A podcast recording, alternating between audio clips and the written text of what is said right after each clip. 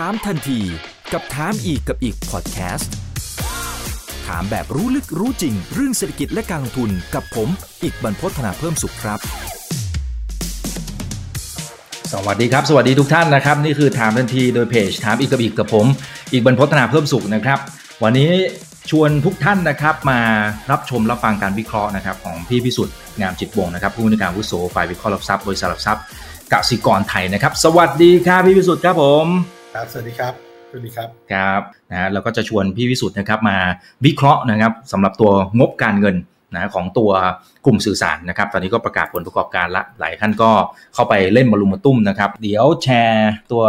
สกรีนขึ้นมานะครับ จริง ๆ ตอนแรกทางทีมก็มีเตรียมข้อมูลมาให้นะฮะแต่ว่าพอดูของพี่วิสุทธ์เนี่ยผมว่ามันครบในตัวของมันเองอยู่ละนะครับเพียงแต่อาจจะตัวเล็กหน่อยนะ ถ้าขึ้นอยู่บนหน้าจอนะครับ อย่างแรกที่ที่เห็นนะพี่วิสุทธ์คืออย่างตัว subscriber อะครับ นะไอตัวคนที่สมัครสมาชิกเนี่ยเฮ้ยมันขึ้นขึ้นหมดทุกเจ้าเลยเหรอฮะมันขึ้นทุกเจ้าเดี๋ยวนะ Advance เนี่ยอยู่ที่ 43 ล้าน 2 แสนคร่าวๆนะครับบวก 5.4% d t a c บวก 2.4%ตัวเลขอยู่ที่ 19 ล้านเศษ True 31 ล้าน7แสนบวกไป 5.1%เฮ้ยมันมันปกติเราเข้าใจว่ามันเขาต้องแย่งกันไม่ใช่เหรอฮะนี่มันบวกมาจากไหนเขาเนี่ย บวกทุกเจ้าเลย มันมีสองสามประเด็นนะครับ ประเด็นที่หนึ่งเนี่ยมันมีเรื่องของทางชายแดนทางพม่านะครับที่ที่เขายังมีปัญหาการเมืองตั้งแต่เดือนกุมภาที่ผ่านมานะครับครับก็ยังมีการเอาซิมบ้านเราเนี่ยไปใช้นะครับอันนั้นอันนั้นคืออันที่หนึ่งที่ทำให้ตัวยอดซิมเนี่ยมันโต แต่ยอดรายได้มันไม่ได้โตมากเท่าไหร่นักนะครับครับอันที่หนึ่งอันที่สองเนี่ยก็คือมันพอมันมีเรื่องของโปรแกรมทางภาครัฐ นะครับไอ้ที่ให้ให้เราเติมลงทะเบียนแล้วก็เพื่อจะได้ใช้สิทธิ์นะครับเอาไปซื้อของแล้วได้ลดราคาเนี่ยอันเนี้ยมันทำให้บางคนที่อาจจะไม่ได้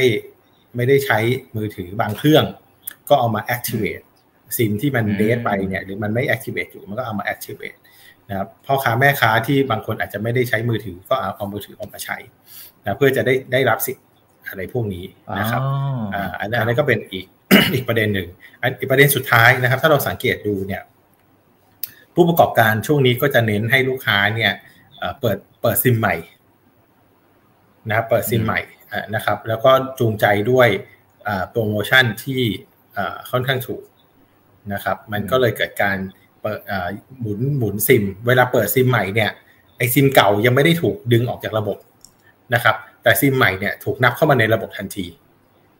นะครับมันก็เลยเกิดการนับซ้ำไกลๆนะครับ เพราะซิมเก่าเนี่ย ต่อให้เราเติมเงินหมดแล้วนะครับด้วยกฎของทางกสชเนี่ยก็ยังต้องรักษาทางผู้ประกอบการต้องรักษาซิมนั้นไปอีก 30 วัน 45 วัน 60 วัน ก่อนที่จะเอาซิมนั้นเนี่ยกลับมาใช้ใหม่ได้นะครับนั่นคือ 3 สาเหตุที่ทำให้ตัวยอดซิมเนี่ยมันเพิ่มขึ้นนะครับ อืมครับ แต่ก็เป็นเหมือนที่พี่วิสุทธ์ว่านะครับ ตัว ARPU เนี่ยอืมดูเหมือนจะลดเอ้ยแต่ Advance ทำไมมันลดลงมามากสุดอะครับ เหลือสองร้อยยี่ห้าเหรอฮะเอ้ยทำไม DTAC ทั้งต้องต้องต้องสองร้อยสี่สิบเจ็ดครับเอ่อก็อย่างนี้ครับ อันนี้มันเป็นอ่าส่วนของอ่าสัดส่วนในกลุ่มลูกค้านะครับที่ไม่เหมือนกันนะครับครับ Advance เนี่ยด้วยการที่เขาเป็นเบอร์หนึ่ง นะครับถ้าจำได้ตั้งแต่ตอน 2G 3G เนี่ยเขาก็มีโครงข่ายที่ดีที่สุดในประเทศนะครับเขาก็ได้ฐานลูกค้าจากต่างจังหวัดนะกลุ่มลูกค้าที่เป็นตัวฐานล่างค่อนข้างเยอะนะครับที่ d t แทเนี่ยเนื่องจากตั้งแต่ในอดีตและโครงข่ายก็เล็กกว่า ก็จะเจาะกลุ่มลูกค้าที่เป็นคนเมือง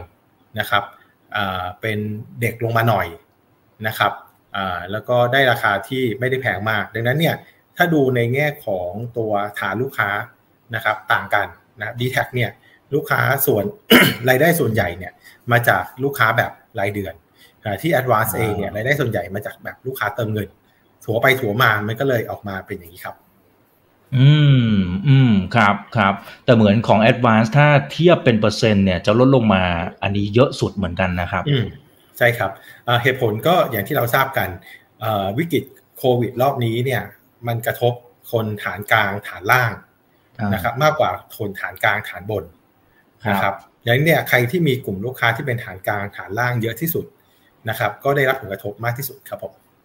อืมครับผม โอเค คุณสุขสันต์ถามเข้ามานะครับ จริง ๆ กะกะจะเก็บเอาไว้นิดนึงนะครับ แต่ว่าไหนๆคุณสุขสันต์ถามเข้ามาแล้วก็ถามเลยแล้วกันนะครับ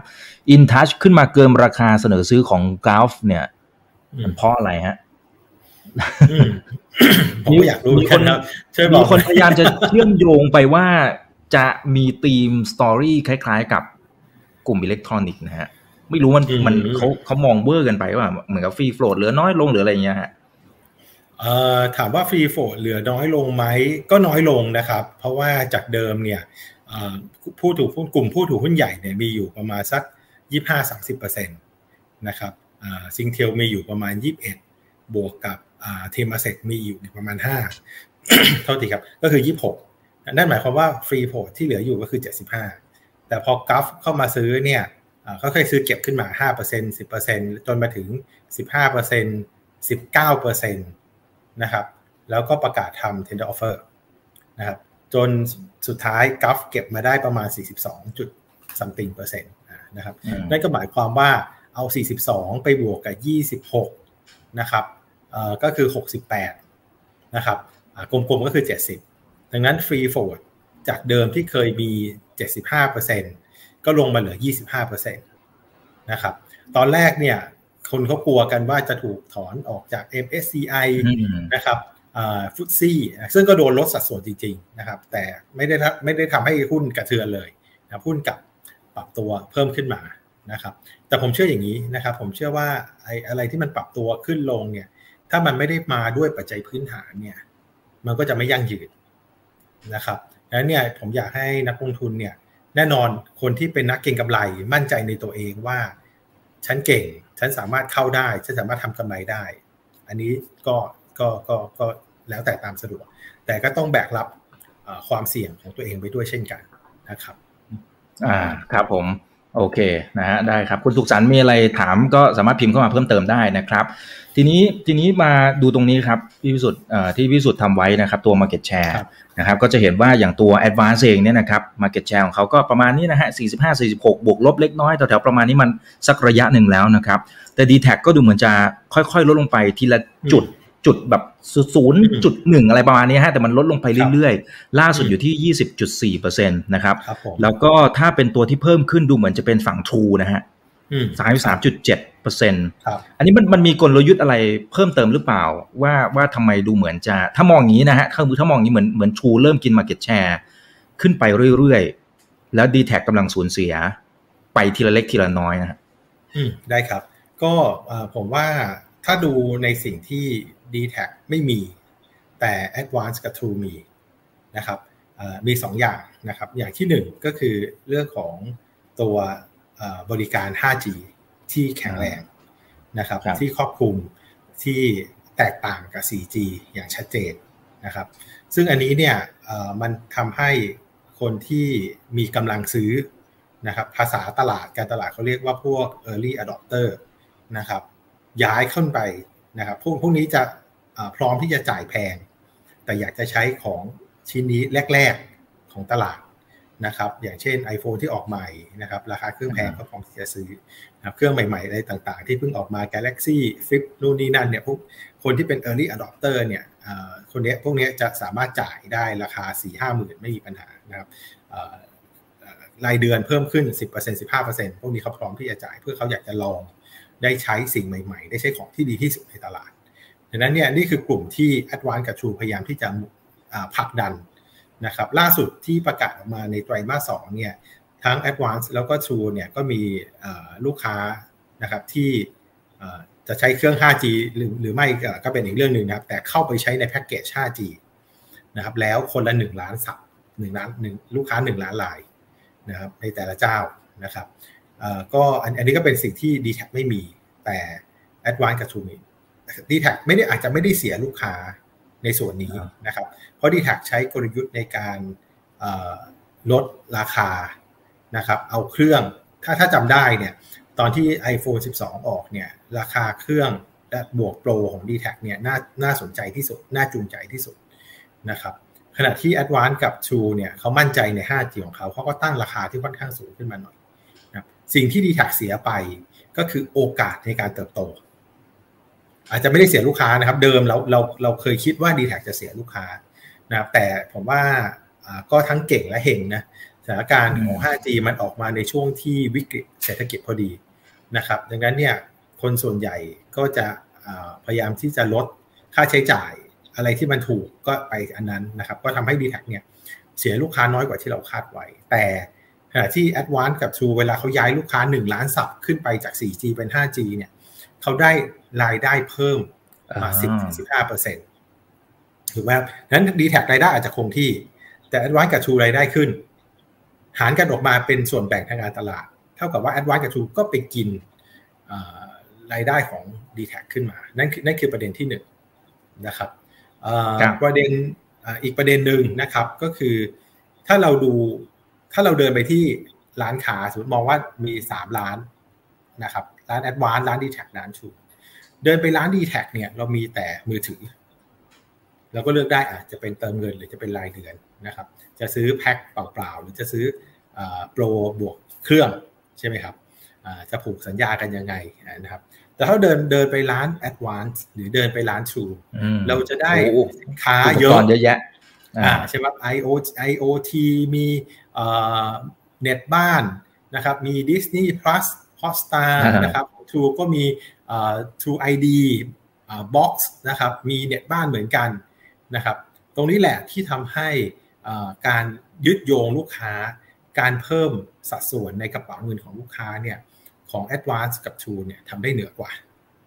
นะครับนั่นคือนั่นคือเหตุผลที่ถ้าดูในแง่ของรายได้เนี่ยดีแท็ก็ไม่ได้รายได้ลดลงเยอะ เพียงแต่ว่า Advance กับ True โตดีกว่าแค่นั้นเองครับผมอ่า ครับครับแต่อย่างตัวถ้าเอาเอาเอาแค่ตรงนี้ครับที่ของ d t แทมันค่อยๆกึ๊กกึ๊กลงไปเรื่อยๆเนี่ยนะครับเอ่อมันมันอาจจะประเมินยากนะครับ แต่ว่าอยากอยากจะเห็นวิธีคิดหน่อยครับว่ามันพอจะมองได้ไหมครับว่า Market Share เนี่ยที่จะลงไปเรื่อยๆเนี่ยมันจะไปหยุดที่ที่ยังไงโดยโดยหลักคิดนะครับ หรือหรืออย่างของ True กับ Advance ที่เขาอาจจะค่อยๆ ขยับขึ้นมาเนี่ยมันมันจะได้สักแค่ไหนฮะอืมจริง ๆ เราเคยถามคำถามนี้กับผู้บริหารของ d t แท นะครับผู้บริหาร d t แทตอบเราอย่างนี้ว่า โอเคเขาดู Market Share เป็นส่วนประกอบหนึ่งแต่สิ่งที่เขาให้ความสำคัญมากกว่า ก็คือรายได้เขาโตหรือไม่แล้วเม็ดเงินที่เขาต้องใส่เข้าไป เพื่อจะทำให้รายได้เขาโตเนี่ย มันสอดคล้องกันไหมมันได้สัดส่วนตามที่เขาอยากจะได้ไหมอันนั้นคือสิ่งที่เขาบอกว่าสำคัญที่สุดนะเขาไม่แย่งมาเก็ตแชร์ถ้าลองคิดดูว่าถ้าเราต้องถ้าเขาต้องแย่งมาเก็ตแชร์ กับกำไรที่ลดลงดีแท็ไม่ทำนะครับดังนั้นนั่นนั่นคือนั่นคือปรัชญาการดำเนินธุรกิจของกลุ่มเทเลนอนะครับ ดังนั้นเราจะเห็นว่าเวลาเกิดสงครามราคาดีแท็จะเป็นคนเข้าสงครามราคาที่ช้าที่สุด และเป็นคนถอยจากสงครามราคาที่เร็วที่สุดนะครับเพราะว่าถ้าลูกค้าอ่อนไหวกับราคามากนะครับเขาปล่อยเลย อ่าครับนะครับนั่นนั่นนั่นคือนั่นคือปัจจัยในการทำงานที่ไม่เหมือนกัน อาจจะไม่เหมือนกับ True ที่ True เนี่ยมีความมุ่งมั่นที่จะเปลี่ยนจากเบอร์สองมาเบอร์เบอร์สามมาเป็นเบอร์สองนะครับแล้วต้องการที่จะท้าทายเบอร์หนึ่งนะทรูก็ในช่วงแรกนะครับ ในช่วงแรกถ้าเราจะเห็นเนี่ยทรูก็พร้อมที่จะใช้ต้นทุนทุกอย่างเพื่อจะซื้อส่วนแบ่งทางการตลาดนะแต่ทรูก็ทำอย่างนี้ได้ได้ได้ได้ไม่ตลอด เพราะว่า มันก็เหมือนเหมือนเหมือนคล้ายๆกับสตาร์ทอัพในการเผาเงินนะเผาเงินไปเรื่อยๆจนถึงจุดหนึ่งเนี่ยก็ต้องหยุดเผาแล้วก็ต้องมาหันมาดูตัวเองว่าเฮ้ยสเกลหรือขนาดของธุรกิจที่ได้มาแล้วเนี่ย มันต้องเทินปรับให้เป็นกำไรให้ได้ ซึ่ง True ก็เริ่มเริ่มอยู่ในโหมดนี้แล้ว เพราะว่าจากก่อนก่อนหน้านั้นเนี่ยสัดส่วนมันก็กลับกันนะครับ True ก็เคยอยู่ประมาณ 20%ตอนนี้ True ขึ้นมาอยู่1ใน3นะครับของตลาดนะครับซึ่งผมคิดว่าภาพจากตรงนี้ไปก็เริ่มน่าสนใจมากขึ้นครับ อืมครับ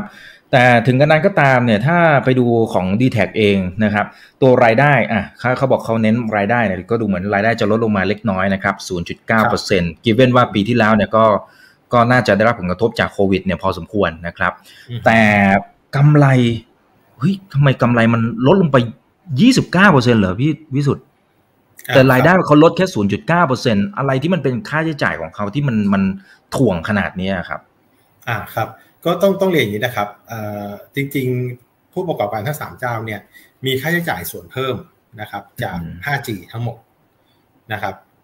อะไรบ้างนะครับ 5G เนี่ยเวลาเราพูดถึงมันจะมี 2 ส่วนนะครับ ส่วนที่ 1 ก็คือเรื่องของคลื่นความถี่ใบอนุญาตคลื่นความถี่นะครับ ทุกคนต้องไปประมูลคลื่นความถี่มา ถ้าจำได้นะครับ ตั้งแต่ไตรมาสหนึ่งปีที่แล้ว โชคดีโชคดีก่อนโควิดนะครับดันไปประมูลขึ้นมาประมูลมาปุ๊บเจอโควิดเลยนะครับ จริง ๆ ก่อนหน้านั้นก็มีการจัดสรรตัวคลื่นถ้าเราจำได้นะครับคลื่น 700 นะครับ ที่ไปเอามาจากทางดิจิตอลทีวีนะครับไอ้คลื่น 700 เนี่ยมันมาเริ่มใช้งานได้จริงเนี่ยในช่วงของอปลายปี 2020 ต้นปี 2021นะครับนั่นก็คือต้นทุนส่วนที่มันก็คือหมายความว่า ตอนปี 2020 มันไม่มีอะต้นทุนส่วนนี้พอปี 2021 มันมี มันก็เลยมากันคนละฐานนะครับนั่นคือเรื่องที่หนึ่งเรื่องที่สองดีแท็เองเนี่ยก็พอมีเอาคลื่นมาน้อยกว่าคนอื่น ก็ต้องลงทุนในโครงข่ายที่ให้แข่งขันได้กับคนอื่นนะครับ ก็เลยทำให้ภาพของส่วนใหญ่พวกนี้มันเป็นเวลาลงทุนพวกนี้เนี่ยสิ่งที่ตามสิ่งที่ตามมาก็คือพวกค่าเสื่อมราคาค่าตัดจำหน่ายนะครับ ซึ่งอาจจะเป็นจุดที่ d t แทอาจจะไม่ได้มองมากนัก d t แทก็จะไปมองในส่วนของตัว EBITDA หรือกำไรที่เป็นเงินสดนะครับมากกว่า ซึ่งยังทำได้ค่อนข้างดีนะครับอ่าครับครับ ถ้าทั้งสามตัวเนี่ย พอผลประกอบการมาแบบนี้เนี่ย พี่พิสุทธิ์ชอบตัวไหน เอาเอาคือโดยภาพรวมชอบไม่ชอบไม่รู้นะแต่อันนี้ให้ดูแค่สามตัวนี้เนี่ยนะครับ แล้วเฉพาะแค่ผลประกอบการออกมาเนี่ยนะครับ ครับ โอเค ผมก็จะให้น้ำหนักอย่างนี้นะครับ ไอโตจากปีก่อน ผมไม่ค่อยให้น้ำหนักมากแล้วนะครับ เพราะว่าปีที่แล้วกับปีนี้นะครับเศรษฐกิจมันก็ไม่ดีเหมือนกันนะครับปีที่แล้วไม่มี 5G ปีนี้มี 5G นะครับหมายความต้นทุนจาก 5G นะซึ่งแน่นอนมันก็เหมือนเราได้โปรเจกต์ใหม่มานะครับ เวลาเราได้โปรเจกต์ใหม่มาเนี่ยช่วงแรกมันต้องลงทุนก่อนนะมันถึงจะเก็บรายได้ได้ในอนาคตดังนั้นช่วงแรกของการลงทุนเนี่ยมันจะเกิด ความไม่สมดุลกันระหว่างเงินเข้ากับเงินออก ซึ่งอันนี้เป็นธรรมชาตินะครับอันนี้ดังนั้นนั้นการดูเทียบปีต่อปีเนี่ยอาจจะไม่ได้บอกอะไรมากนะผมจะดูเทียบไตรมาสต่อไตรมาสนะครับว่าไตรมาสต่อไตรมาสเนี่ยซึ่งซึ่งซึ่งต้องยอมรับว่าสถานการณ์นี้เป็นสถานการณ์ที่ไม่ปกตินะปกติเราจะดูเทียบปีต่อปี แต่ในกรณีแบบนี้เนี่ยเราดูไตรมาสต่อไตรมาสนะถ้าดูไตรมาสต่อไตรมาสเนี่ย จริง ๆ ตัวที่ฟื้นดีนะครับ กลายเป็นดีแท็นะครับ อันที่หนึ่ง ผมดูมิตินี้มิติแรกนะครับ มิติที่สองก็คือผมดูว่า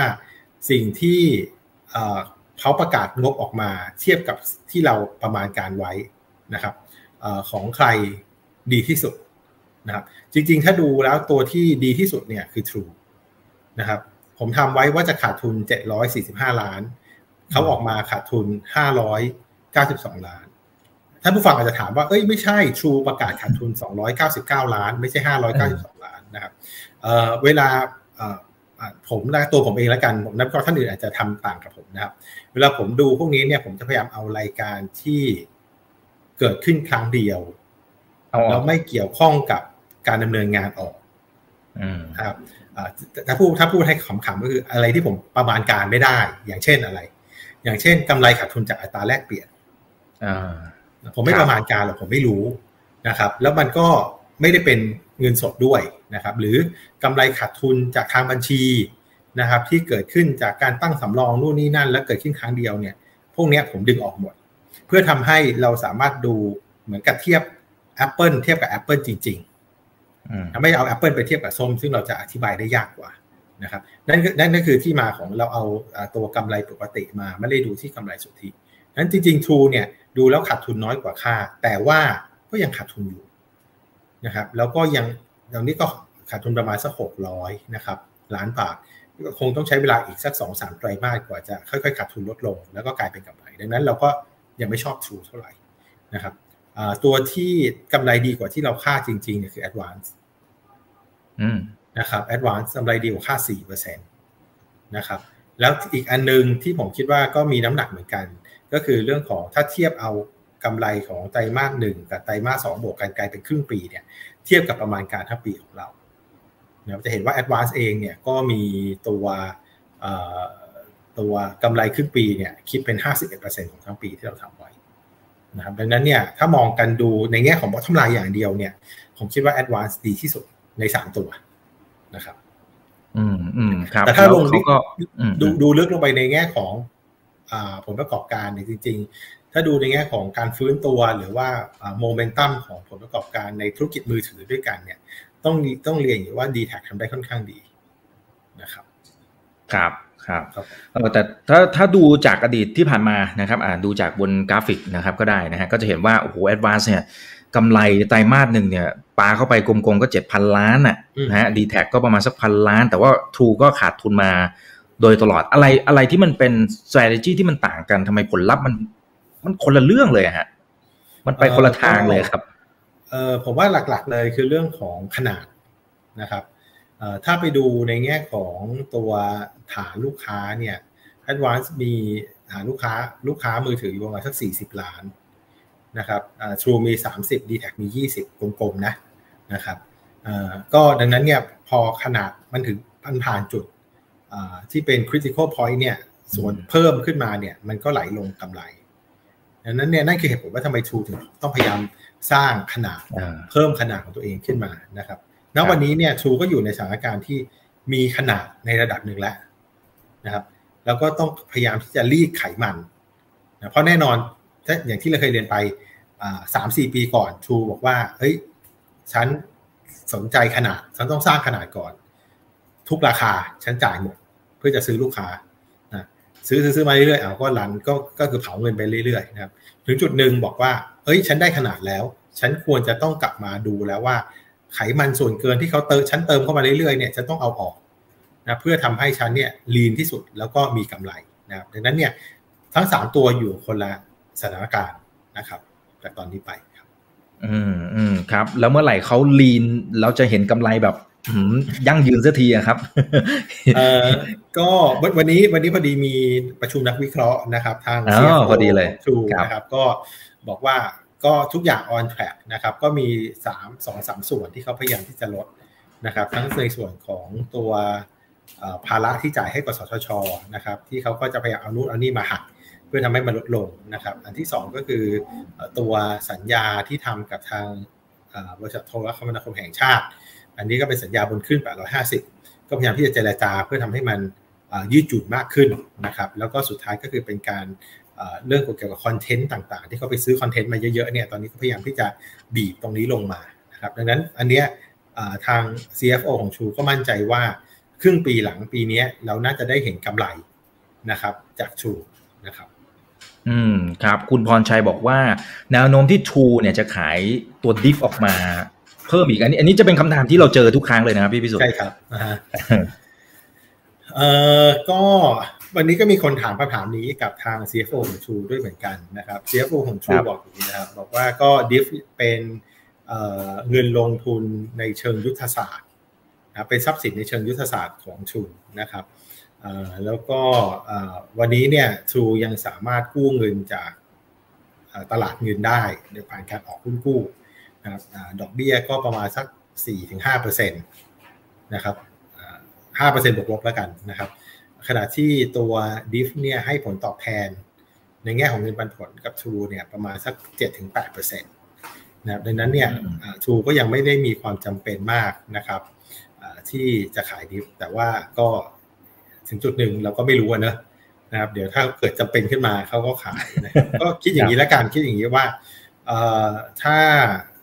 ถ้าเขาขายออกมาก็เป็นโอกาสที่จะซื้อนะครับอืมจริง ๆ เพราะว่าอย่างนี้ เพราะว่าตอนนี้ True ถือดิฟอยู่ประมาณ 23เปอร์เซ็นต์ครับนะครับถ้าดูจากในอดีตเนี่ยเขาขายครั้งหนึ่งเนี่ยประมาณ3เปอร์เซ็นต์นะจาก23เนี่ยลงมาเหลือ 20เนี่ย ผมคิดว่าน่าจะเป็นจุดที่เขาไม่น่าจะขายอีกแล้วล่ะ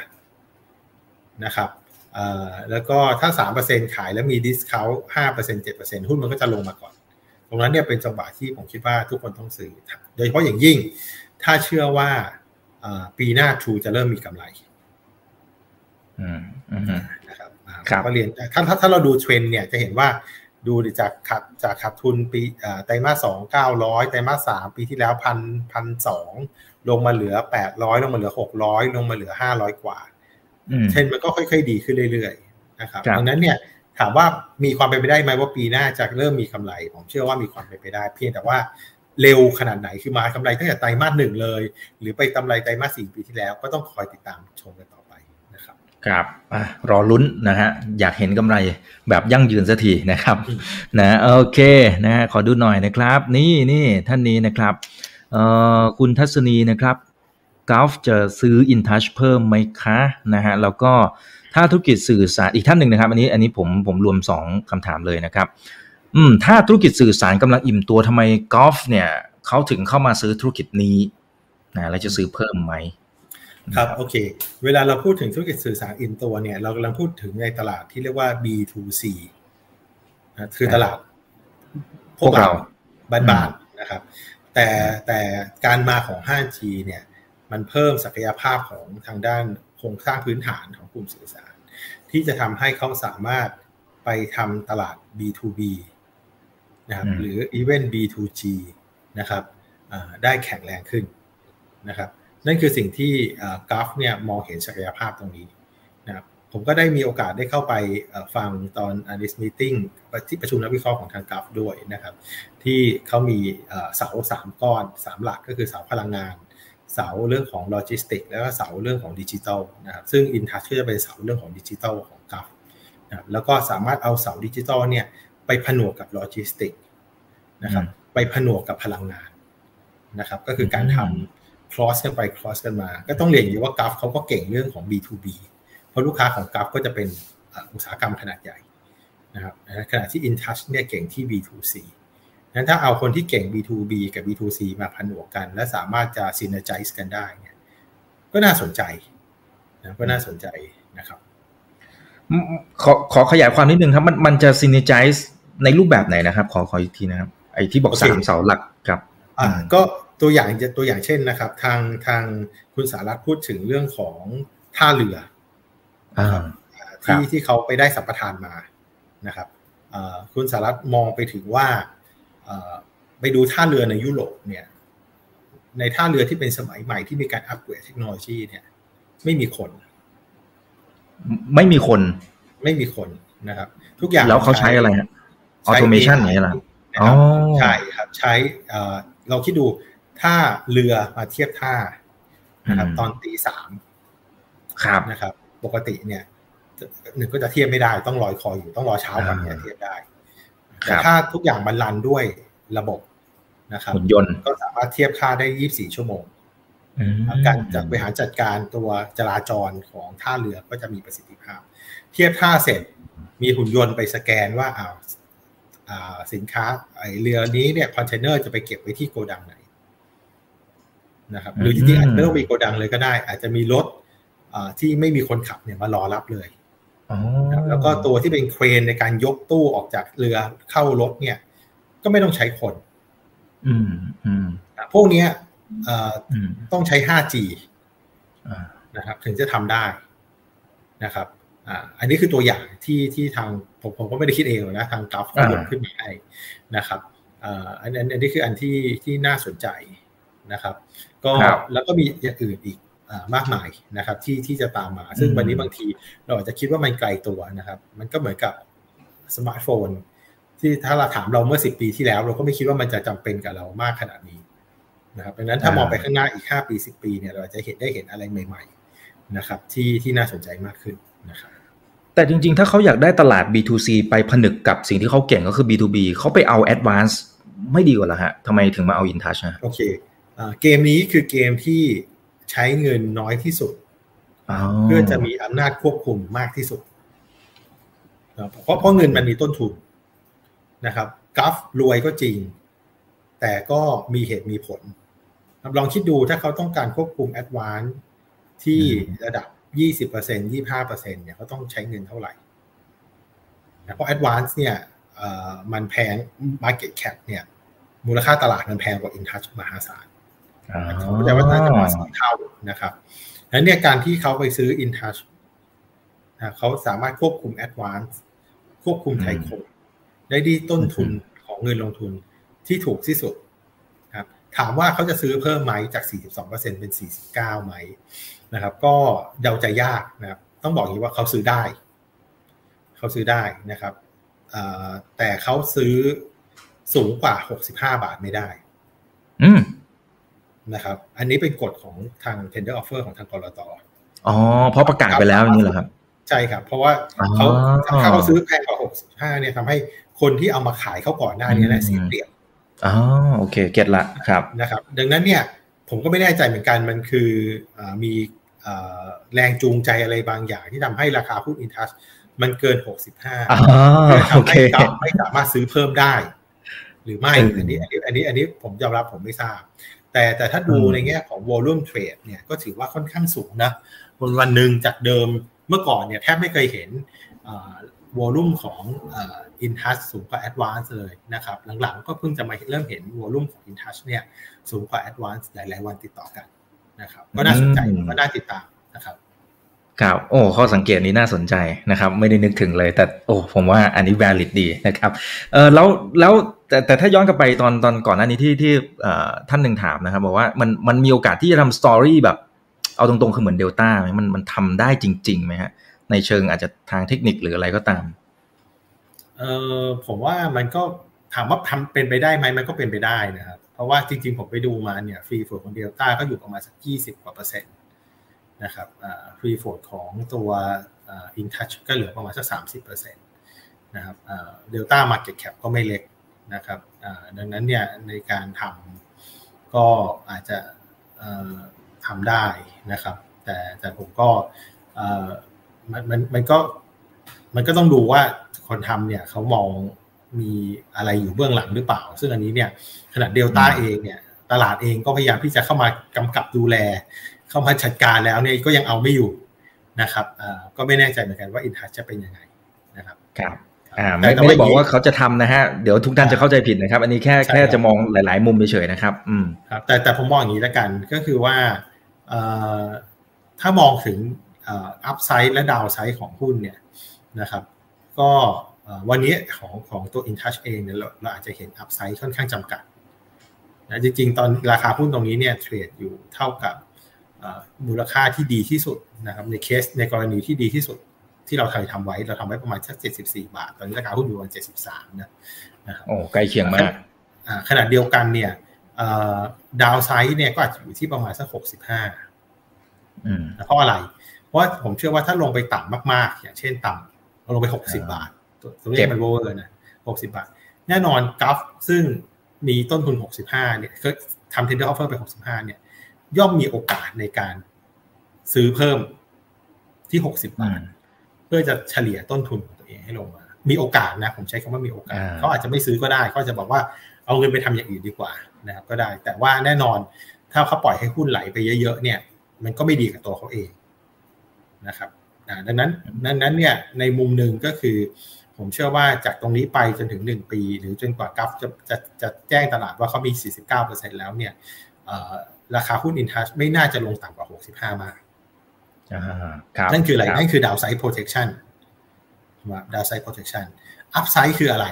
นะครับ upside ก็คือวันนี้ทาง Advance เองเนี่ยอัตราจ่ายเงินปันผลอยู่ 75%ของกำไรนะครับ ในที่ประชุมของ Gulf เนี่ยผู้บริหารของ Gulf ก็บอกชัดเจนว่ามีโอกาสที่เขาจะไปบอกให้ Advance เนี่ยจ่ายปันพิจารณาแล้วกันไม่ใช่จ่ายนะพิจารณาเรื่องของการเพิ่มเงินปันผลนะครับดังนั้นเนี่ย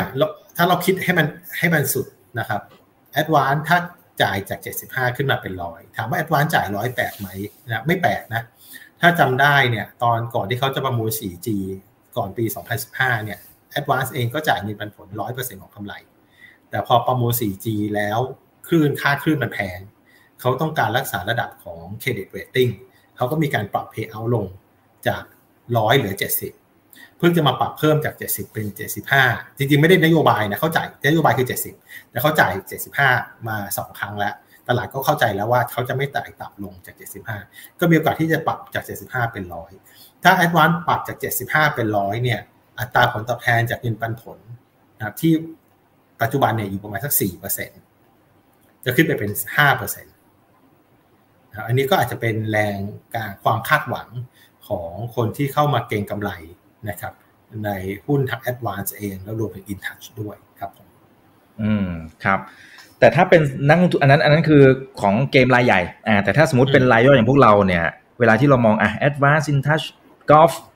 การที่เราจะตัดสินใจว่าเอ้ยเราเราเบ็ดกับตัวไหนดีเนี่ย มันควรจะมีปัจจัยอะไรบ้างแล้วแล้วแล้วพี่พิสุทธิ์ชอบตัวไหนโอเคแต่ถ้าไม่บอกไม่ได้ไม่เป็นไรนะครับอบอกได้ครับคือผมผมคงบอกกราฟไม่ได้ เพราะว่าผมไม่ได้เป็นคนดูแลกราเซเตอร์ครับอ่าใช่ครับมีมีเพื่อนร่วมงานผมเป็นคนดูแล เดี๋ยวไปพูดทับลายเขาเดี๋ยวเขาว่าเคกบาลอ่าก็ผมก็จะพูดแค่ advance กับ intouch แล้วกันนะครับ แต่แต่โดยภาพรวมแล้วกันโดยภาพรวมเนี่ยเวลามีการประกาศเรื่องของการซื้อกิจการบริษัท A ซื้อบริษัท B เนี่ยนะครับแวบแรกที่คิดเลยไม่ต้องดูตัวเลขเลยนะอย่าอย่าเพิ่งดูตัวเลขแวบแรกคิดเลยเนี่ย ต้องซื้อบริษัทที่ถูกซื้อก่อน อย่างเช่นถ้ามี True ประกาศซื้อ d t แทที่มีข่าวลือกันเราเราเราเราจะไม่ซื้อ True เราจะซื้อ d t แทก่อน โอเค ถูกไหมครับหรือหรืออย่าง CPN ประกาศซื้อ SF เราจะไม่ซื้อ CPN เราจะซื้อ SF นะครับ เพราะว่าส่วนใหญ่เนี่ยราคาเสนอซื้อจะแพงกว่าราคาตลาดนะครับแล้วมันราคาแล้วราคาตลาดก็จะวิ่งเข้าหาราคาเสนอซื้อเช่นเดียวกันกับตอนที่ InTouch ก่อนก่อนประกาศซื้อก็ราคาอยู่ประมาณห้าสิบห้าห้าสิบหกประกาศซื้อที่ราคาหกสิบห้าอินทัชก็วิ่งขึ้นหกสิบห้าเลยนี่คือนี่คือกฎมาตรฐานแล้วกันนะครับ ดังนั้นเนี่ยช่วงแรกแน่นอนเราก็ซื้อ InTouch น่าสนใจ แต่พอผ่านช่วงแรกไปเนี่ยแล้วกลับมาดูว่าเฮ้ย Advance เองนะครับก็ขึ้นมาเหมือนกันแต่ขึ้นมาน้อยกว่านะครับแล้วก็ถ้าดูเอาราคาหุ้น Advance ตั้งคูณสัดส่วน แล้วก็หารด้วยจำนวนหุ้นของ InTouch เนี่ยตอนนี้มันไม่มีส่วนลดของบริษัทโฮลดิ้งเลย ซึ่งเมื่อก่อนมันเคยมี 15-20% นั่นหมายความว่าถ้าถ้าถ้ามองว่าราคา InTouch จะอยู่กับที่ ราคา Advance ควรจะขึ้นทะลุ 200 บาทนะครับผมผมว่านั่นคือสิ่งที่ที่ถ้าถ้าสถานการณ์ปกติกลับมา แต่แต่ก็บอกบอกยากนะว่าเมื่อไหร่นะครับ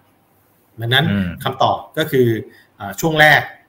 เราก็ซื้อ InTouch ไปนะครับแต่พอช่วงที่จะหมด tender เราก็แนะนำให้ switch switch ไปเข้า advance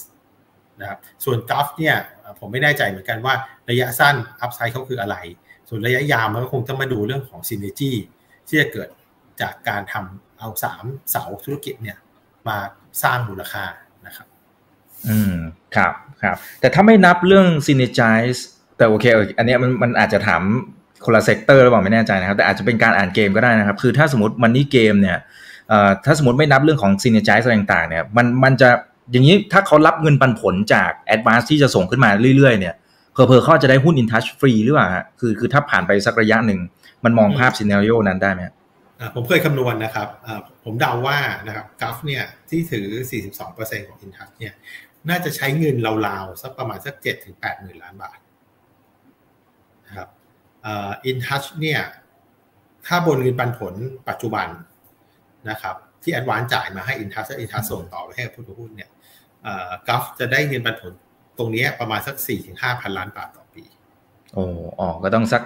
สิบห้าสิบหกปี ถ้ามองเฉพาะเงินปันผลนะครับเหมือนเหมือนสร้างอพาร์ตเมนต์ให้เช่านะครับ ซึ่งผมว่ามันนานไปนะครับดังนั้นเนี่ย ถ้าเขาต้องการจะเร่ง ผมใช้คำว่า payback period แล้วกันนะจากสิบห้าปี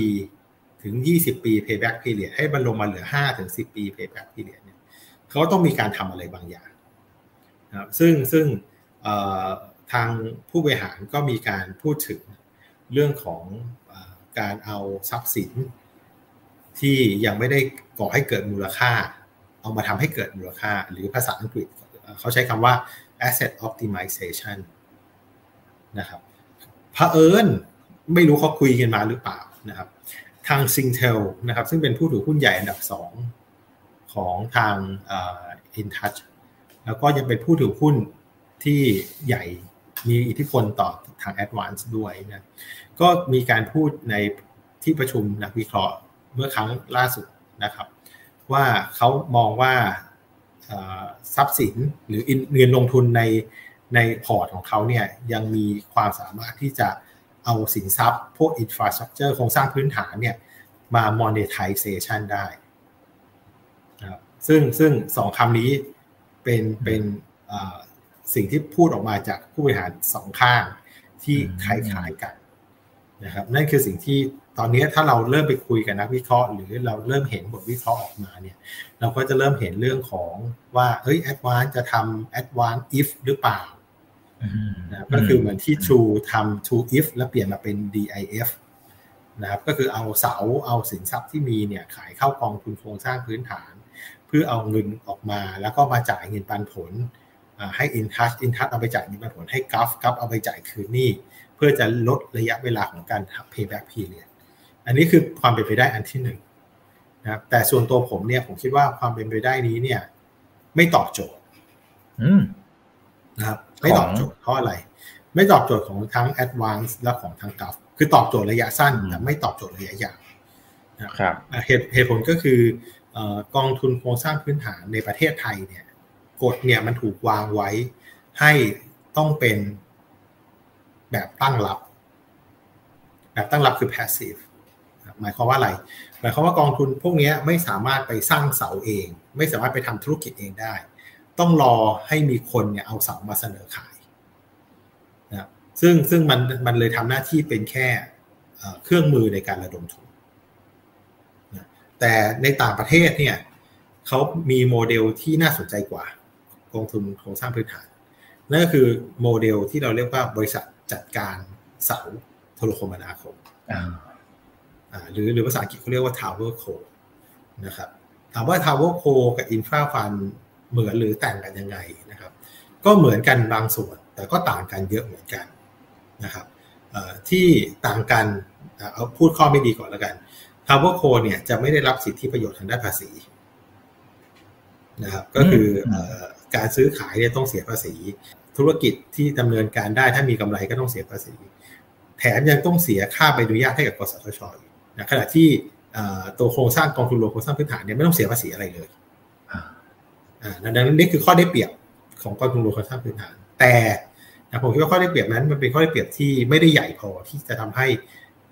กองทุนรวมโครงสร้างพื้นฐานเนี่ยมันน่าสนใจนะครับเพราะว่าถ้าแอดวานจะทำเรื่องของการระดมทุนเนี่ยเขาสามารถกู้เงินได้ในต้นทุนที่ถูกกว่า เพราะว่ากองทุนอย่างอย่าง DIF เนี่ยต้นทุน rental yield เนี่ยหรืออัตราผลตอบแทนของการเช่าเนี่ยอยู่ประมาณสักแปดเปอร์เซ็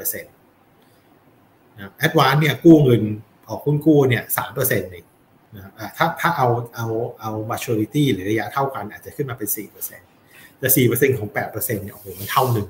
นะครับ Advance เสียเปรียบนะถ้าทำแค่นี้นะครับ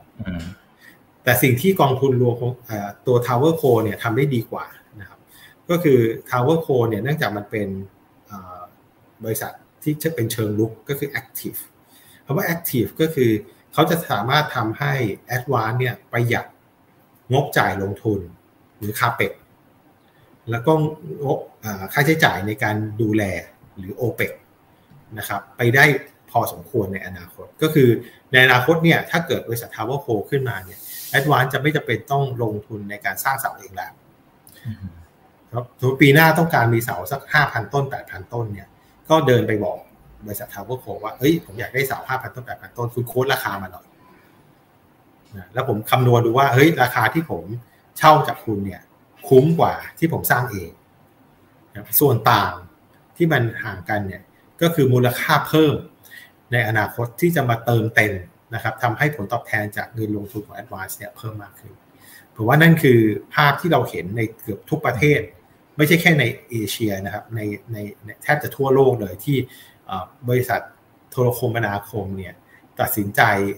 เอาโครงสร้างพื้นฐานเนี่ยออกจากบริษัทตัวเอง ไปให้กับบริษัทอื่นที่มีความชำนาญการมากกว่า เพื่อจะให้ตัวเองเนี่ยเอาทรัพยากรที่มีเนี่ยมามุ่งเน้นในการสร้างบริการนะที่มีนวัตกรรมที่ตอบโจทย์กับความต้องการของลูกค้าทั้งลูกค้าที่เป็นคอน sumer และลูกค้าที่เป็นแบบบริษัทหรือ enterprise นะครับ ครับมีท่านหนึ่งถามเข้ามาทันทีเลยนะครับ คุณพรชัยบอกว่าอ้าวถ้าสมมุติว่า AIS ออก Infrastructure Fund ออกมานะครับ ถ้าออกมาจริง มันมีผลกระทบชิ่งไปที่ตัวอื่นไหมครับ เช่น DIF แล้วก็ Jazz Eve เป็นต้นมันมีผลข้างเคียงไหมโอเคถถ้าถามผมเนี่ยผมเชื่อว่าเอสจะไม่ออก infrastructure fund นะครับผมผมเชื่ออย่างนั้นนะผมอาจจะผิดอืมครับแต่ถ้าอย่างที่เมื่อกี้ที่วิเคราะห์ไปครับแต่ถ้าจะถามผมแต่ถ้าสมมติเขาจะออกนะถ้านะครับ มีผลกระทบไหมน่าถ้าเป็นอินฟาถ้าเป็นกองทุนโครงสร้างพื้นฐานเหมือนกันนะครับอาจจะมีผลกระทบบ้างนะครับ แต่ก็ขึ้นอยู่กับ 2 ปัจจัย ปัจจัยที่ 1 ก็คือค่าเช่าที่แอดวานจะจ่ายให้กับกองทุนนะครับ โดยเอาค่าเช่าตรงนั้นเนี่ยมาเปรียบเทียบกับค่าเช่าที่ถูกจ่ายให้กับกองทุน DIF เช่นกัน ถ้าค่าเช่ามันเท่ากันหรือว่าทูเช่า10บาทแอดวานก็เช่า10บาท อันนี้ไม่มีผล แต่ถ้าค่าเช่าของแอดวานดันต่ำกว่า สูงกว่าก็ดีนะครับ แต่ถ้าดันต่ำกว่า อันนี้มีผล เพราะเพราะว่าอะไร จะมีผลต่อ ไม่ได้มีผลต่อเงินปันผลระยะสั้น เพราะเพราะว่าต้องเรียนอย่างนี้ว่ากระแสรายได้ระยะสั้นของกองทุน DIF เนี่ย ถูกล็อก ไว้ด้วยสัญญาเรียบร้อยแล้วนะครับจนถึงอีก 19 ปีข้างหน้าเนี่ยถูกล็อกไว้เรียบร้อยแล้ว แต่สิ่งที่ต้องกังวลก็คือหลังจาก 19 ปีแล้วแล้วเนี่ยจะเกิดอะไรขึ้น แน่นอนลองคิดดูก็เหมือนเราเช่าที่นะครับหรือเราเช่าทรัพย์อย่างใดอย่างหนึ่งนะครับช่วงแรกก็ทำทุกทนจ่ายตามสัญญา แต่พอ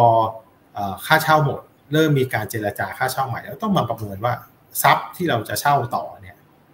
มันด้อยค่ามันเสื่อมสภาพ มันเป็นยังไง อันที่หนึ่งสองราคาตลาด ของทรัพย์ตัวนั้นเนี่ยมันเป็นยังไงนะครับเกิดที่สำคัญที่สุดคือราคาตลาด เพราะถ้าราคาตลาดมันมี reference กลับมาที่ advance เช่ากับกองทุน advance เนี่ย แล้วมันต่ำกว่าเยอะ อันนี้มูลค่าของดิฟหลังจากสัญญาหมดก็จะลดลง แต่จริงๆ วันนี้นักวิเคราะห์อย่างพวกผมเนี่ย ก็ใส่ดิสคาวไว้แล้วนะ แล้วแต่สิบเปอร์เซ็นยี่สิบเปอร์เซ็นสามสิบเปอร์เซ็นณวันที่สัญญาหมดเรียบร้อยแล้วนะครับ แต่ตรงนี้มันก็จะสร้างในแง่ของความกังวลละกันนะครับ มากกว่าไอ้ส่วนของเงินปันผล จากวันนี้ไปจนถึงปีที่สิบเก้าเนี่ย อันนี้ไม่ได้รับผลกระทบอันนี้นะครับครับ โอเค เห็นภาพนะครับเอ่อคุณปอนนะครับ True ได้เปรียบ Advance d t a c ทั้งในมุมของช่องทางการจัดจำหน่าย แล้วก็อีกหลากหลายด้านนะครับ หากว่า True นั้นพลิกกลับมาเป็นกำไร มีโอกาสที่ราคาจะวิ่งไปเท่ากับ Advance กับ d t a c ไหมครับในระยะยาวเออผมผมคิดว่าอย่างนี้แล้วกันไอ้ไอราคาเนี่ยมันเป็นฟังก์ชันของจำนวนหุ้นนะอ่าต้องดูเวลาเราดูเนี่ยเราเราดูที่ Market Cap บวกกับหนี้ ต้องเอาหนี้มารวมด้วยนะ เพราะมันเป็นเรื่องของตัว firm หรือ enterprise value นะครับถามว่าถ้า True เธอมีกำไรแล้วกระแสเงินสดเป็นบวก แน่นอนส่วนของเงินที่เขาเอาเงินที่เขาจะได้มาเนี่ยจะจะเอาสามารถเอาไปจ่ายหนี้ได้เร็วขึ้น วันนี้ True ยังเพิ่มหนี้อยู่นะนะเพราะเพราะว่ากระแสเงินสดยังติดลบ พอกระแสเงินสดติดลบก็ต้องกู้หนี้มามาโปะมาโปะมาโปะหนี้ก็โตขึ้นเรื่อยๆ นะแต่เมื่อไรก็ตามที่กระแสเงินสดเขาเทินเป็นบวกกำไรอาจจะสำคัญน้อยกว่ากระแสเงินสด ถ้ากระแสเงินสดเขาเทินเป็นบวกเมื่อไหร่นะครับเขาก็จะเอาเงินที่เกินเนี่ยโอเค จ่ายปันผลคืนหนี้ก่อนนะครับ จ่ายปันผลหนี้ก็จะลดลงวันนี้ลดลงเนี่ย ตัวขนาดของบริษัทเนี่ย พอหนี้ลดลง ตัวส่วนของผู้ถือหุ้นก็จะใหญ่ขึ้นนะครับบนขนาดของ market cap ที่จะค่อยๆเพิ่มขึ้นเข้ามา advance นั่นคือ ที่มาของว่าทำไมเวลาบริษัทที่จากขาดทุนและเทินเป็นกำไร แล้วเอาแล้วกระแสเงินสดจากที่ติดลบกลายเป็นบวก แล้วลดลดหนี้ได้ในอนาคตเนี่ย ตัว Market Cap มันถึงโตเร็ว มันถึงดีดเร็ว เพราะว่าพอหนี้ลดลงเนี่ยโอ้โห Market Cap มันจะเด้งเลยนะครับครับครับแล้วเผลอๆพอนักลงทุนเห็นภาพนั้นก็อาจจะมาลุมมาตุ้มนะครับ เข้ามาซื้ออาจจะดันมาเก็ตแคปขึ้นไปอีกก็ได้นะถ้ามันเป็นภาพแบบนั้นนะครับ โอเคนะครับ คุณ สุขสัน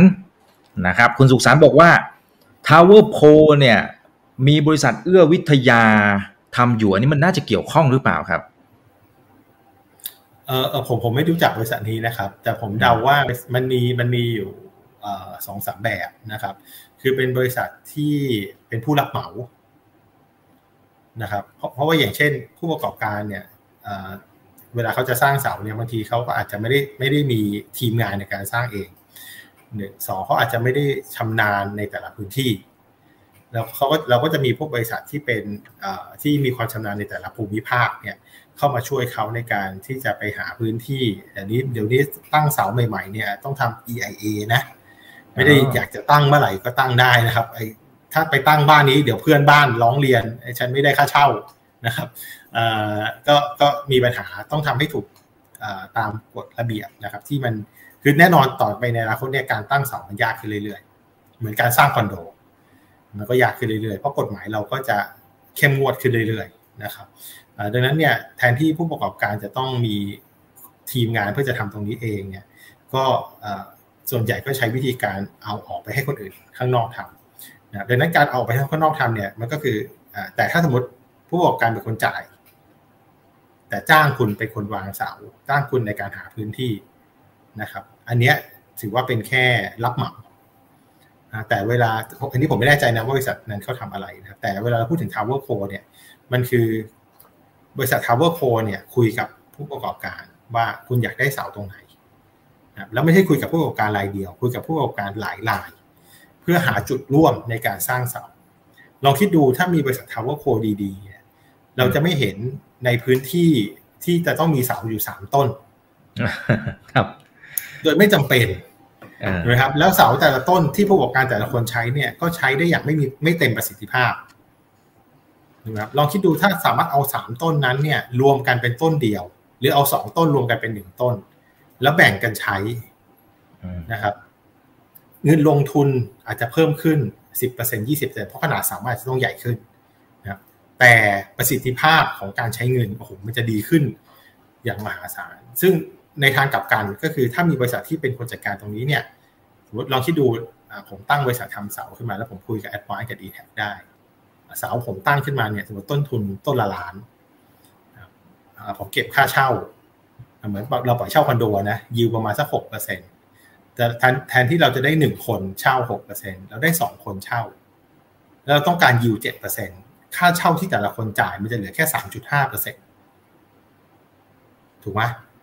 ดังนั้นเนี่ยโหสองคนก็จ่ายค่าเช่าถูกลงเขาก็ยิ่งพอใจ ไม่ต้องเสียเงินก้อนใช่ไหมเสียเงินก้อนไปใช่ไหมครับต้องมีค่าใช้จ่ายเพิ่มเข้ามาทันที ไหนและสองก็คือ ผมไม่ต้องไปบุ่นวายกับไอ้เจ้าของที่ดินอีกใช่ไหมสามผมไม่ต้องไปยุ่งกับเขตกับอบตอบจนะครับเกิดมีคนมาร้องเรียน และสี่ผมมีคนดูแลโครงสร้างพื้นฐานของเองใช่ไหมครับดังนั้นผมก็จะลดทั้งเงินที่จะต้องจ่ายเพื่อจะลงทุน ลดเงินที่ต้องจ่ายเพื่อในการดูแลจัดการนะครับทำให้รายได้เท่าเดิมเนอะต่อให้รายได้ไม่ต้องเพิ่มก็ได้ ค่าใช้จ่ายพวกนี้ลดลงกำไรก็จะมาจินอ่ามาจินก็เพิ่มขึ้นละนะครับ โอเคนะฮะน่าจะอีกสักสองสามคำถาม อาจจะสักสองนะครับเออมันจะมีมันมีข่าวมาเรื่อยๆครับ พี่พิสุทธิ์ว่าเทเลนอเขาจะขายหรือเปล่า ไอ้รอบแรกมันก็คงไม่เท่าไหร่นะ แต่พอมันเริ่มถี่ขึ้นเนี่ย มันก็แอบคิดเหมือนกันนะพี่ แล้วเวลาเวลามีข่าวมาทีนึงมันก็วิ่งปูดวิ่งปูดเลยนะครับ ก่อนที่อ่าผู้บริหารก็จะปฏิเสธตามสูตรนะครับ แต่ถ้าถามความเป็นไปได้ในท้ายที่สุดมันมันเป็นไปได้ไหมครับเอออะไรอะไรก็เป็นไปได้เนอะใช่ไหมครับผมผมก็จะไม่ปฏิเสธก่อนเขาเขามีแรงจูงใจหรือเปล่าอ่าหรือใครจะเข้ามาซื้อเป็นไปได้ไหมผมคิดอย่างนี้อะเท่าที่ผมดูแลบริษัทนี้มาแล้วคุยกับ ผู้บริหารต่างชาติของทาง dtac ซึ่งซึ่งซึ่งสุดถูกแต่งตั้งมาโดย Telenor แล้วก็ดูผมก็ไปฟังเวลา Telenor เขามีที่ที่ที่นอร์เวย์เขามีประชุมนักวิเคราะห์ผมก็ไปฟังไปอ่านสคริปต์ไปอ่านเรื่องของเขาบ้างเนี่ยผมว่าบริษัทนี้เป็นบริษัทที่ซูเปอร์มีเหตุมีผลอ๋อนะเขาขายแน่ถ้ามีคนเสนอราคาให้เขาดี สูง อืมใช่ไหมครับซึ่งซึ่งถ้าเป็นบริษัทไทยอาจจะไม่ขายนะ อย่างเช่นสมมติถ้าเป็นเป็นมีคนมาเสนอซื้อทรูเนี่ยไม่มีทางซีพีอาจจะบอกว่าไม่ขายผมใช่ไหมมันเป็นสิ่งที่ผมมองว่ามันมีซีเนจี้กับกลุ่มนู่นนี่นั่นแต่เทนอคิดตรงกันข้ามเลย ถ้าถ้าใครมาเสนอราคาดีขายหมดนะเพียงแต่ว่าราคาที่คุยกัน และราคาที่คนซื้อสามารถซื้อได้เนี่ย มันแพงมันแพงมันมันมันมากมันน้อยขนาดไหนนะครับ คือต้องต้องเรียนอย่างนี้ว่า ถ้าเป็นAdvance นะครับจะมาซื้อผมคิดว่ามีโอกาสมากกว่า เพราะว่าอะไรเพราะ Advance เนี่ยฐานฐานทุนเขาใหญ่เขามีกระแสรายได้นะถ้าเขาซื้อได้นะ แต่ว่าโอกาสที่ Advance จะซื้อมันก็ยากเนอะเพราะว่า Advance เนี่ย market share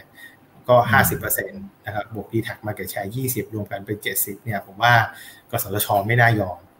นะครับ แล้วก็คณะกรรมการการค้าก็ไม่น่าจะยอมกขคก็ไม่น่าจะยอมอันนั้นโอกาสที่แอดวานจะซื้อเนี่ยยากนะครับโอกาสที่ทูจะซื้อมีมีเป็นไปได้ไหม มีเป็นไปได้มากกว่า ในเชิงของกฎระเบียบนะในเชิงของกฎระเบียบนะครับ เพราะว่าสามสิบบวกยี่สิบคือห้าสิบใกล้เคียงนะครับก็ก็ยังพออารมุ่มอร่วย เดี๋ยวเขาก็มีวิธีการในการทำให้มันจากห้าสิบลงมาเหลือสี่สิบห้า นะโดยการอาจจะเอาอีกบริษัทหนึ่งเข้ามานับรวมนะครับแล้วก็ทำให้มันดูแล้วผ่านได้อะอันนี้อันนี้ก็ก็ก็ก็มีมีวิธีการนะครับ แต่ประเด็นก็คือบริษัท True เนี่ย มีสถานการณ์เงินที่ยังไม่ดีเท่าไหร่นะดังนั้นเนี่ยก็อาจจะไม่สามารถที่จะเอาเงินมาเยอะๆที่จะมาจ่ายนะครับหาเดียวกันถ้ามองในมุมของคนคนที่อยากอาจจะอยากขายก็คืออย่างเทเลนอเนี่ย ผมไม่อยากให้เราเอาไปเปรียบเทียบกับพม่า ผมว่าเรายังไม่เรายังไม่ถึงขนาดพม่าเนอะนะครับหวังว่าหวังว่านะครับเอ่อก็เพราะพม่าเนี่ยเทเลนอที่ผมคำนวณได้เนี่ยเขาขายเทเลนอเมียนมาออกไป ที่ราคาถูกมาก ๆ แค่สองเท่าของ EBITDA วันนี้ชูเทรดอยู่ที่แปดเท่า EBITDA นะครับแอดวานเทรดอยู่ที่เจ็ดเท่า EBITDA นะครับดีแท็เทรดอยู่ที่ห้าเท่า EBITDA นะครับดังนั้นเนี่ยผมคิดว่าเทเลนอเนี่ยไม่ได้อยู่ในสถานการณ์เดียวกันคือไม่ไม่ได้มองเมืองไทยกับพม่าเหมือนกันพม่ามันอาจจะมีเรื่องของการที่รัฐเข้ามาแทรกแซงการทำงานของบริษัท มันก็เลยทำให้ผิดจรรยาบรรณผิดอะไรต่างๆของเขานะครับ แต่เมืองไทยยังไม่ถึงขนาดนั้นนะครับ ก็แล้วก็หวังว่าคงจะไม่เป็นแบบนั้นนะครับนั้นถ้าไม่เป็นแบบนั้นเนี่ยผมผมเชื่อว่าเทเลนอไม่ได้จำเป็นต้องรีบขายนะครับ แล้วก็ห้าเท่า EBITDA ก็ดูน้อยไปหน่อยนะครับดังนั้นเนี่ยอาจจะต้องขายแพงหกเจ็ดเท่า EBITDA นะครับถ้าเขาจะขายแต่อย่างที่บอกทูเองก็คงอยากจะซื้อที่ห้าเท่า EBITDA นะครับดังนั้นเนี่ยมันก็เป็นเรื่องของอคนขายกับคนซื้อที่ยังต้องจบราคากันให้ได้นะครับก็ดังนั้นถามผมเนี่ยผมคิดว่า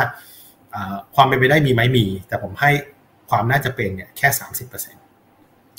แต่ว่าถ้ามันเกิดขึ้นอย่างที่ผมเรียนไปตอนแรกนะครับ อย่าไปซื้อทูนะครับอย่าเพิ่งรีบไปซื้อทูจะใช้คำนี้ ซื้อดีแท็ก่อนนะครับ แล้วถ้าซื้อดีแท็ไม่ทันเนี่ย ตัวที่จะน่าซื้อต่อไปคือ DIF อืมเพราะอะไรรู้ไหมครับอืมอืมยังไงนะฮะมันเชื่อมโยงกันยังไง ครับคนคนไปไปวิเคราะห์ว่าเดี๋ยวเขาจะขายดิเพื่อเอามาซื้อดีแท็เขาไม่ทำอย่างนั้นอยู่แล้วครับ เพราะว่าถ้าเขาขายถ้าเขาซื้อดีแท็ได้เนี่ย เขาจะเอาเสาของดีแท็ประมาณหมื่นกว่าต้นเนี่ย มาขายเข้าดิฟเพื่อเอาเงินมาจ่ายหนี้อ่าเดี๋ยวเล่าครับ อย่างเช่น อย่างเช่น ถ้าสมมุติว่าเขาเทเลนอจะขายดีแท็ที่แสนล้านกลมๆจะได้กลมๆนะนะครับทูต้องไปกู้เงินแสนล้านนะครับ มาไม่ว่าจะกู้จากไหนก็ตามนะครับ เอามาจ่ายให้เทเลนอแสนล้าน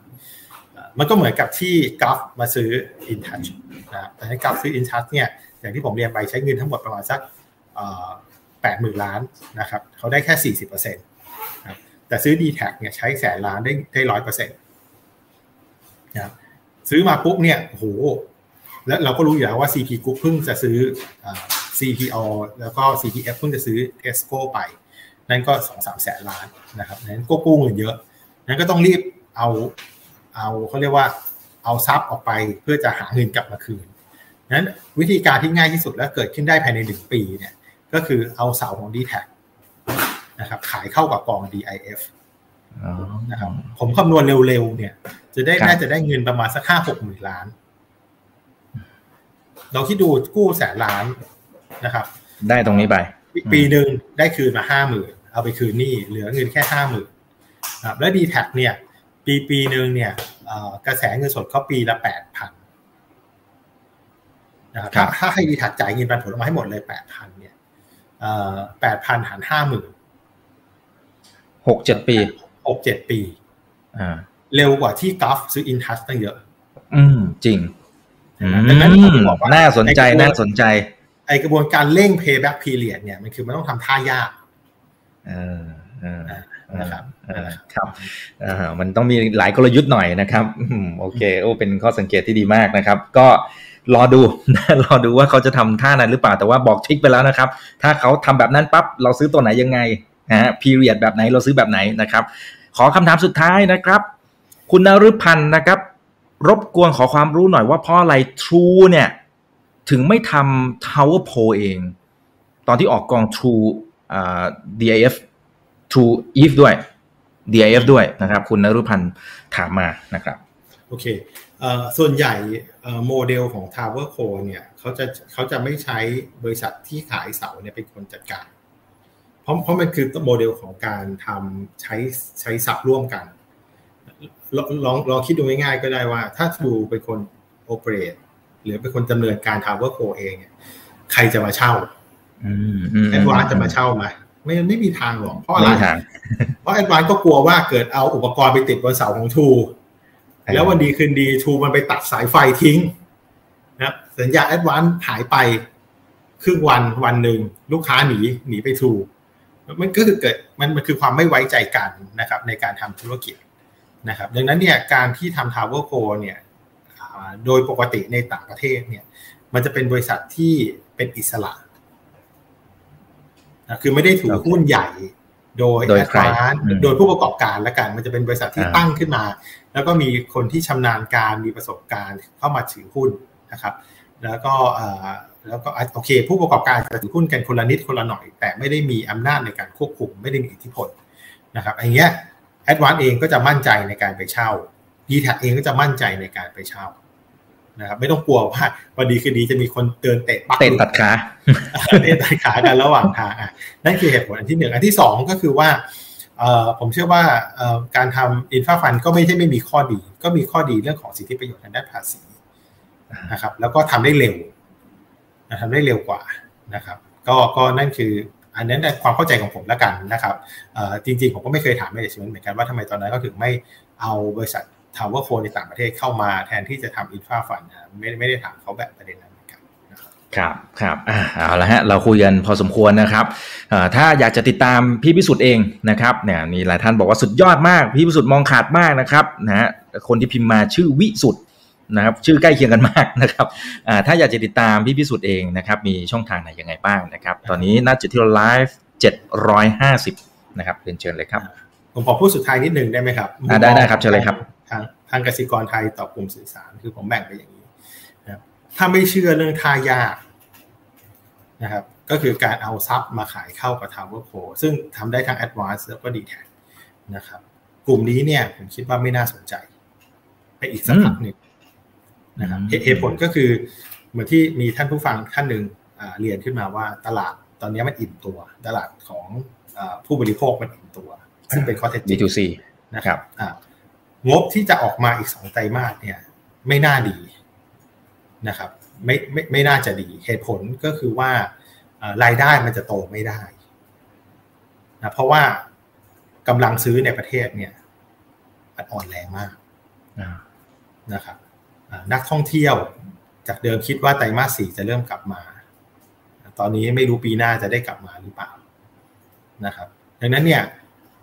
โทรคมนาคมมันเป็นบริการพื้นฐานนะครับคนใช้งานกันแบบ 90 ล้านคน 90 ล้าน 90 ล้านซิมบน 66 ล้านคนดังนั้นเนี่ยเวลาที่เงินในกระเป๋าของผู้บริโภคที่เป็นฐานล่างฐานกลางที่เป็นขนาดใหญ่มันอ่อนแอลงเนี่ยเขาก็จะใช้เงินน้อยลงเขาจะประหยัดเงินมากขึ้นเขาจะไปโทรไปขอต่อค่าต่อโปรเขาจะลดจำนวนซิมลง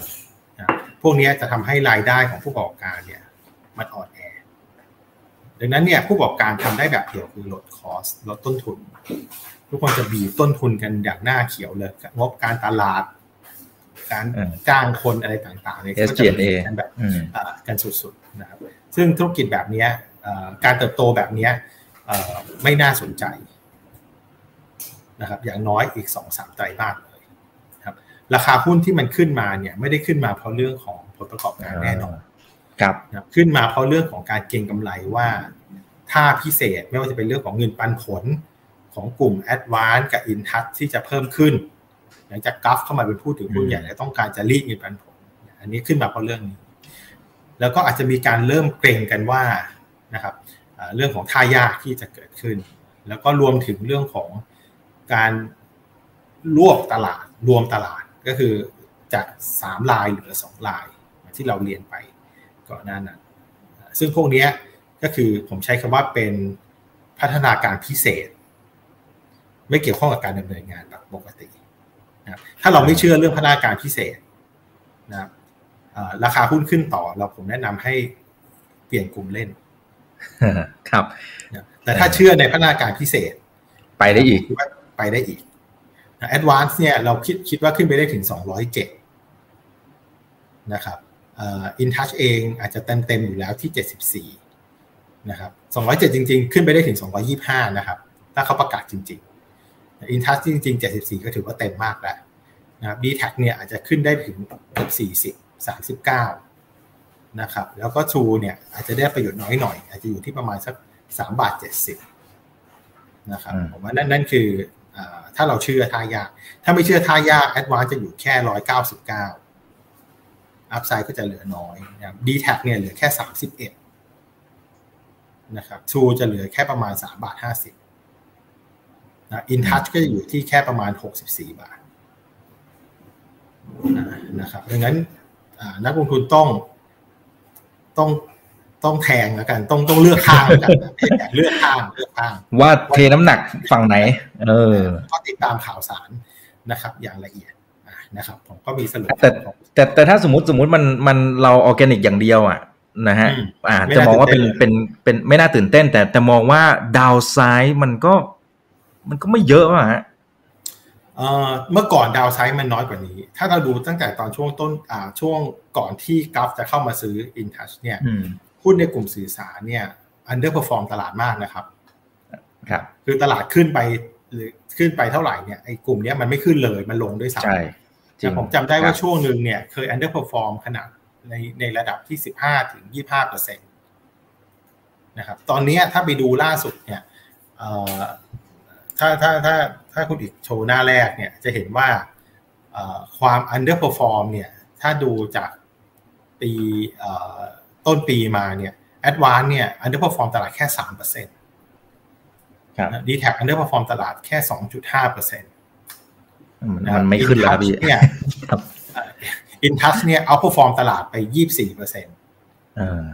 คือจากที่ underperform อินทัชขึ้นมาเป็น outperform เลยดังนั้นเนี่ยจะถามว่าวันนี้ กลุ่มสื่อสารถูกเหมือนในอดีตไหม ต้องบอกว่าไม่ถูกแล้วนะแต่โอเคมันอาจจะลงช้ากว่าตลาด เพราะว่าด้วยความที่มันดีเฟนซีฟแล้วก็มีความมีแรงเก็งกำไรเรื่องของเงินปันผลอันนี้ก็เป็นไปได้นะครับครับอะก็ต้องติดตามพัฒนาการต่อไป เพราะถ้าเป็นแบบนั้นจริงน่าสนใจกลุ่มนี้น่าสนใจนะครับ เพียงแต่ว่าเกมนี้ต้องติดตามกันยาวๆนะครับอะ เมื่อกี้พี่วิสุทธ์ยังไม่บอกเลยนะครับ ถ้าอยากจะติดตามนะครับนะฮะบทวิเคราะห์อะไรก็ตามเนี่ยนะครับ ไปที่ไหนอย่างไร ได้ความรู้แบบนี้ไปตามต่อที่ไหนดีครับ ครับ ก็ทางกสิกรไทยก็มีรายการอยู่ 3 รายการเป็นหลักนะครับ ในตอนนี้ก็คือทุกวันตอนเช้าก็จะมี case forward นะครับเราก็จะได้อัปรับอัปเดตตัวตลาดต่างประเทศนะครับแล้วก็เหตุการณ์สำคัญในประเทศรวมถึงหุ้นในแต่ละตัวที่น่าสนใจนะครับจริง วันนี้เราทีมเราเนี่ยดูแลหุ้นทั้งหมด 170 ตัวนะครับ แล้วก็อยากจะเพิ่มขึ้นเป็น 200 ตัวนะครับ สุดท้ายอยากจะได้ 250 ตัวนะครับดังนั้นเนี่ยเราเราจะเป็นตัวคนที่โบรกเกอร์ที่มีหุ้นเลือกให้เลือกเยอะที่สุดนะครับ ดีบ้างไม่ดีบ้างนะครับ แต่ว่าเรามีของให้เลือกนะครับ แล้วเวลาเราดูแลหุ้นเนี่ยเราไม่ได้ดูแลแบบฉาบฉวยนะครับ เราลงไปดูลึกมี financial model มีการคุยกับผู้บริหาร นะครับเรามีทีมวิเคราะห์ที่ค่อนข้างใหญ่นะครับ แล้วมีมีการผสมกันทั้งคนที่มีประสบการณ์ อย่างผมเนี่ยก็ถือว่าเป็นรุ่นแก่นะแล้วมีรุ่นกลางรุ่นรุ่นเก่าต้องบอกว่ารุ่นเก่าแล้วก็มีรุ่นกลางรุ่นเด็กที่เข้ามาช่วยกันผสมกัน เพื่อจะทำให้เราสามารถไปถึงเป้าหมายตรงนั้นได้นั่นคือ KS Forward นะครับนอกจากนั้นเรามีรายการสามศาสตร์นะครับ ซึ่งจะเป็นลงลึกในหุ้นแต่ละตัว ที่เป็นที่สนใจของลูกค้าหรือว่า เป็นหุ้น IPO เพิ่งเข้าตลาดมา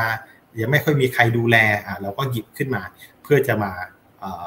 ให้ข้อมูลในเชิงลึกให้กับลูกค้าที่มีความรู้ในการเล่นหุ้นนะครับ แล้วสุดท้ายนะครับ เราก็ไม่ไม่ได้มองข้ามลูกค้าที่เพิ่งเข้ามาใหม่หรือเป็นมือใหม่ด้วย เรามีรายการที่ชื่อว่า Stock 101 นะครับ ซึ่งจะมาปูพื้นเลยนะว่าแต่ละอุตสาหกรรมเนี่ยเวลาเราดูตัว ปัจจัยสำคัญเนี่ยเราต้องดูปัจจัยไหนบ้างนะครับมูลการประเมินมูลค่าเราใช้วิธีการไหนนะครับเพื่อทำให้นักลงทุนมือใหม่เนี่ยเข้าใจหรือมือเก่าที่อาจจะหลงหลงลืมลืมไปแล้วบ้าง มาทบทวนนะครับความรู้ได้กับ Stock 101 ก็น่าสนใจเหมือนกันนะครับนะตอนนี้เรามี 3 รายการประมาณนี้ครับ ครับก็ไปติดตามกันได้นะครับ จะได้เติมความรู้นะฮะอันนี้เป็นสิ่งที่สำคัญมากๆนะครับเพราะว่าอยู่ในสนามนี้เราต้องอยู่กันยาวๆอยู่ล้วนะครับเพราะฉะนั้นเราเติมความรู้ไปวันละเล็กวันละน้อยไปเรื่อยๆนะครับมันต้องมีสักวันหนึ่งอะมันต้องเป็นวันของเราอะนะครับ เช่นเดียวกับกลุ่มไอซีทีเดี๋ยวต้องรอรุ้นนะครับโอเคขอบพระคุณมากครับพี่พิสุทธิ์นะครับอ้าวมีบางท่านบอกว่ายังไม่พูดถึงแจ๊ส เก็บไว้รอบหน้าแล้วกันนะครับ วันนี้คุยเกินเวลามาสักพักละนะครับ ก็เกรงใจพี่พิสุทธิ์ด้วยนะครับไว้เดี๋ยวรอบหน้าเดี๋ยวคุยกันเรื่องแจ๊สด้วยนะครับขอบพระคุณมากเลยนะครับได้ครับครั้งหน้าจะเป็นเรื่องไหนเดี๋ยวรอติดตามกันด้วยนะครับฝากกดไลค์กดแชร์ทุกช่องทาง Facebook YouTube Twitter Clubhouse YouTube อย่าลืม Subscribe ด้วยนะครับ วันนี้สวัสดีครับ ถ้าชื่นชอบคอนเทนต์แบบนี้อย่าลืมกดติดตามช่องทางอื่นๆด้วยนะครับ ไม่ว่าจะเป็น Facebook, YouTube, Line Official, Instagram และ Twitter จะได้ไม่พลาดการวิเคราะห์และมุมมองเศรษฐกิจ และการลงทุนดีๆ แบบนี้ครับ อย่าลืมนะครับว่าเริ่มต้นวันนี้ดีที่สุด ขอให้ทุกท่านโชคดี และมีอิสรภาพในการใช้ชีวิต ผม อีกบรรพธนาเพิ่มสุขครับ